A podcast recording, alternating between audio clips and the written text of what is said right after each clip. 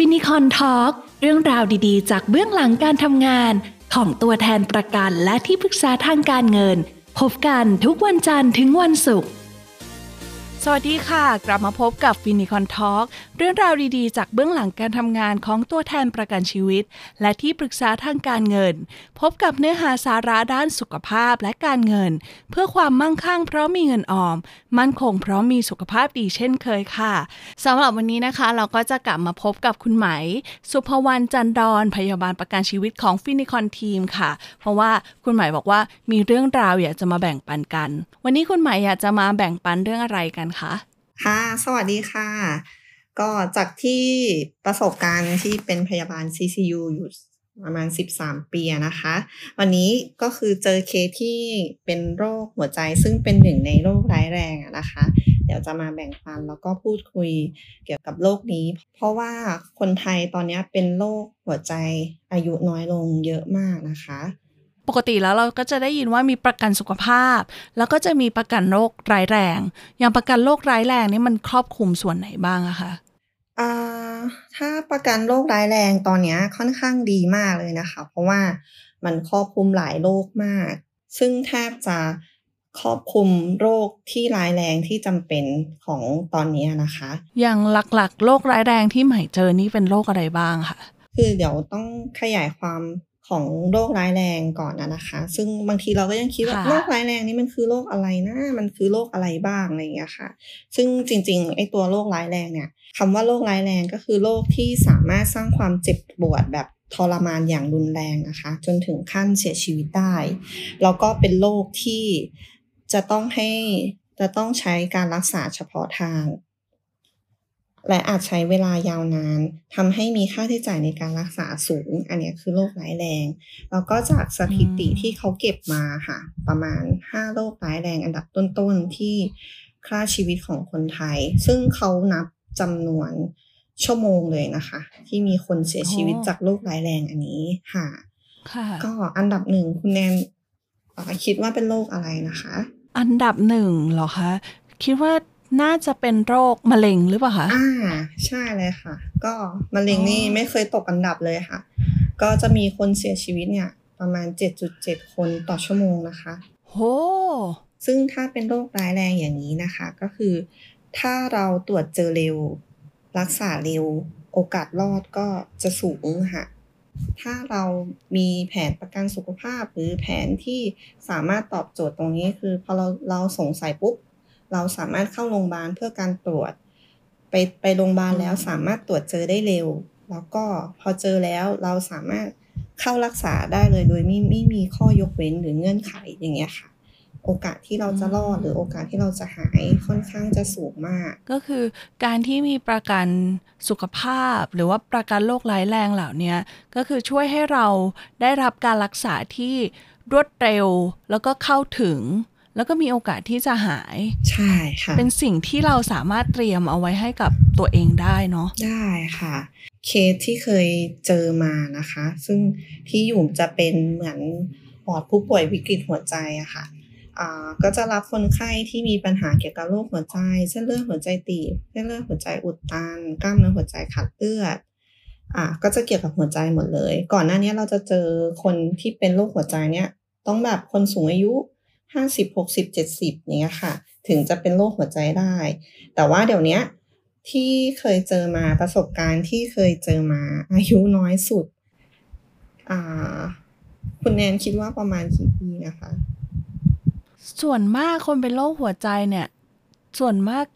ก็จะเจอในวัยผู้สูงอายุนะ ใช่ ยังไม่ะเคยได้ยินว่าจะมีคนที่อายุน้อยๆเป็น เพราะว่าใช่อย่างเราคิดก็คือถ้าถ้าไม่ได้เกิดจาก ถ้าไม่ได้เกิดจากกรรมพันธุ์หรืออะไรแบบเนี้ยค่ะค่ะ ประมาณนี้ ซึ่งวันนั้นเจอเคสนี้ตกใจมาก เพราะว่าอ่ามีคนไข้อะค่ะอายุ26 ปี ก็คือมีอาการโอ้ใช่อาการแน่นหน้าอกค่ะ คุณหมอตรวจเจอเบื้องต้นนะคะ สงสัยว่า จะเป็นโรคหลอดเลือดหัวใจขาดเลือด ซึ่งทำให้เขามีอาการแน่นหน้าอกขึ้นมาสำหรับเคสเคสนี้นี่เขามีเรื่องของประกันสุขภาพด้วยไหมคะอ๋อเคสนี้เขาทำเป็นประกันโรคร้ายแรงไว้อะค่ะ ก็คือคุณแม่คุณแม่ของคนไข้คนนี้ค่ะ เขาทำประกันโรคร้ายแรงเอาไว้ ก็วงเงินหนึ่งล้านบาทค่ะ ก็ในส่วนนี้ก็คือ โรคของคนไข้ที่เป็นมันก็เข้าเกณฑ์ของโรคร้ายแรงโรคร้ายชนิดรุนแรงอะค่ะอย่างอย่างเคสเนี้ยค่ะ ที่คุณแม่เขาได้ทำประกันตัวนี้ไว้ เพราะว่าตัวของน้องที่อายุ 26 เนี่ยเขาเขามีโรคประจำตัวหรือว่าเขามีปัญหาเกี่ยวกับสุขภาพอยู่แล้วหรือเปล่าคะอ่าเคสนี้ได้สอบถามคุณแม่เหมือนกันว่าทำไมคุณแม่ถึงถึงทำประกันโรคร้ายแรงในเมื่อลูกยังอายุแค่ประมาณ 20 กว่า ค่ะ ก็คุณแม่เขาได้คุยบอกว่าก่อนหน้านี้ตอนเด็กๆอะค่ะลูกจะเป็นคนซน เล่นไม่ค่อยระวัง ก็คือเขาก็กังวลเรื่องอุบัติเหตุ ซึ่งตัวประกันโรคร้ายแรงอันนี้ค่ะ ตัวแทนเขาก็เหมือนแนะนำว่าโอเค ถ้าคุณแม่กังวลเรื่องนี้ค่ะ คือมันสามารถคุ้มครองลูกร้ายแรงได้ แล้วก็เป็นเงินก้อนแบบแบบถ้าเกิดอุบัติเหตุแล้วเสียชีวิตก็คือจะได้เงินก้อนนี้เหมือนกัน ซึ่งเขาก็เลยโอเคเห็นเงินที่ทำอะค่ะเงินจ่ายประกันไม่ได้เยอะ ถ้าเทียบกับถ้าเทียบกับทุนประกันชีวิตที่ได้ ใช่ค่ะหนึ่งล้านบาทอันเนี้ย คุณแม่เขาก็เลยตกลงทำค่ะใช่ซึ่งซึ่งในความโชคร้ายก็ยังคิดว่ามันเป็นความโชคดีอยู่ที่โอเค ตัวแทนเขาก็ได้แนะนำให้คุณแม่เขาไปด้วยแล้วก็คือคุณแม่เขาก็ คิดว่าสามารถทำในส่วนของประกันโรคร้ายแรงนี้ได้ สามารถคุ้มครองชีวิตได้ในกรณีเสียชีวิต แล้วก็ยังสามารถคุ้มครองโรคร้ายแรงได้อีก ก็น่าจะเป็นส่วนหนึ่งที่ทำให้ทั้งคุณแม่แล้วก็คนไข้เนี่ยสบายใจในการได้รับการรักษาอย่างเต็มที่ หมายมีเคสอื่นๆมาแนะเออมาแบ่งปันกันอีกไหมคะ คนไข้โรคหัวใจที่เจอเนี่ยก็จะมีเคสเนี่ยเยอะมากอา จะมีแอดมิดมาด้วยเรื่องนี้บ่อยๆ ซึ่งออีกเคสหนึ่งที่เจอค่ะไอคนนี้ก็คือ เขาก็เป็นหลอดเลือดหัวใจตีบแล้วก็ต้องทำมันดูเหมือนกัน แต่ในเคสนี้ในบางเคสก็จะเจอว่าเขามาทำแล้วมีปัญหาเรื่องค่าที่จ่าย ซึ่งบางทีไปโรงพยาบาลเอกชนแล้วไม่สามารถรับผิดชอบส่วนค่าที่จ่ายอันนี้ได้ หรือไม่มีประกันอย่างเงี้ยค่ะ ก็ต้องไปรอคิวเพื่อการทำการรักษา แต่ว่าในเคสเนี้ยพอดีที่ไปเจอมาก็คือคุณหมอทำให้แล้วครบทั้งสองเส้นค่ะ แล้วแต่ละรอบอะค่ะ ใช่ครบแต่ละรอบค่าใช้จ่าย รอบล่าสุดเนี่ยประมาณสามแสนกว่าบาท แต่ว่าคนไข้คนนี้เขาโชคดีที่ทำประกันสุขภาพไว้ก็คืออไม่ได้มีค่าส่วนต่างเลย เรียกว่าการจัดการความเสี่ยงอย่างหนึ่งแหละ ที่เราไม่ไม่ทราบว่ามันจะเกิดขึ้นเมื่อไหร่สำหรับใหม่เนี่ยค่ะตอนนี้ก็เรียกว่าเหมือนมีอยู่ 2ตำแหน่งเนาะเป็นพยาบาลด้วย แล้วก็มีอาชีพที่ 2 เป็นตัวแทนประกันชีวิต ใหม่สามารถที่จะนำอาชีพตัวแทนประกันชีวิตเนี่ยค่ะ ไปช่วยในอาชีพพยาบาลได้ยังไงบ้างคะอืมค่ะอ่าตอนที่ทำงานนะคะ ก็จะเจอเคสที่ คนไข้เข้ามาส่วนหัวใจทำบอลลูนเนี่ยค่ะ ก็เราก็จะช่วยให้ให้คำปรึกษา ถ้าในกรณีที่เขามีตัวแทนอยู่แล้วนี้ค่ะ ก็อาจจะคุยกับตัวแทนที่ที่คนไข้มี แต่ถ้าสมมติในเคสไหนที่ไม่ได้มีตัวแทน แล้วก็มีประกันชีวิตที่เขาใช้ในการสิทธิ์ในการรักษา เราก็จะช่วยให้คำแนะนำ ในในแบบประกันที่คนไข้เขามีว่าสามารถใช้ในการเคลมในการนอนครั้งนี้ได้ไหมหรือสามารถไปเบิกเคลมในการเบิกเงินสำหรับเป็นค่าสินไหมของแต่ละครั้งที่เขานอนโรงพยาบาลว่าสามารถใช้ในแบบไหนได้อย่างเงี้ยค่ะ ซึ่งเขาเคยเจอในเคสที่มานอนโรงพยาบาลบ่อยๆ เพราะเดี๋ยวนี้คนคนไข้ที่นอนโรงพยาบาลเอกชนส่วนใหญ่ก็จะมีประกันน่าจะเกิน 80%นะคะเดี๋ยวนี้ ก็คือเรียกว่าเป็นคุณพยาบาลดูแลด้านสุขภาพ สุขอนามัย แล้วก็ดูแลทางด้านการเงินไปด้วย เป็นเหมือนออปชันเสริม อย่างใหม่เนี่ยเห็นในใน Facebook ส่วนตัวของใหม่ก็จะมีการวาดรูปให้อธิบายเป็นหนึ่งหน้าวาดรูปอธิบายแบบแผนต่าง ๆ อันนี้เกิดขึ้นมาได้ยังไงคะใหม่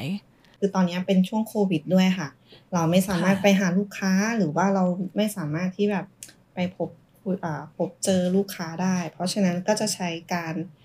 ว่าซึ่งบางคนบางทีอะค่ะอ่าเขาจะไม่ค่อยชอบการอ่านแบบยาวๆ หรือตารางที่มันเป็นแพทเทิร์นนะคะ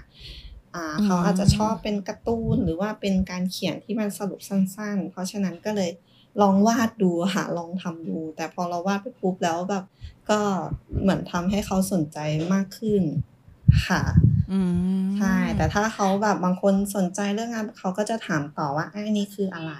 อย่างเงี้ยค่ะเดี๋ยวเราจะใส่รายละเอียดเอาไว้ให้ เผื่อว่าใครอยากจะเข้าไปติดตาม สรุปแบบประกันด้วยรูปภาพหนึ่งหน้ากระดาษแบบง่าย ๆ เข้าใจง่าย แล้วก็จะมีพยาบาลพยาบาลประกันชีวิตของเราเนี่ยคอยดูแลก็สามารถที่จะเข้าไปติดตามกันได้นะคะสำหรับวันนี้ได้ค่ะค่ะได้เนื้อหามากมายเลย จากไหมค่ะที่ได้ทำอาชีพเป็นพยาบาล แล้วก็ได้รู้เรื่องราวเกี่ยวกับโรคเหล่านี้นะคะสำหรับโรครายแรกนะคะ ก็คงไม่มีใครอยากให้เกิดขึ้น แต่เราสามารถที่จะโอนย้ายความเสี่ยงเหล่านี้ได้นะคะ ให้กับบริษัทประกันในการดูแล เรื่องค่ารักษาพยาบาล แล้วก็เรื่องเกี่ยวกับค่าชดเชยต่างๆ และสำหรับวันนี้นะคะ ขอบคุณไหมมาก ๆ เลยสำหรับเรื่องราวที่มาแบ่งปัน เราจะมีเรื่องราวดีๆ แบบนี้มาแบ่งปันกันอีกแน่นอนค่ะกับฟินิคอนทีมของเรา สำหรับวันนี้นะคะ แดนกับไหมก็ขอลาคุณผู้ฟังไปก่อน พบกันอีพีหน้า สวัสดีค่ะ สวัสดีค่ะ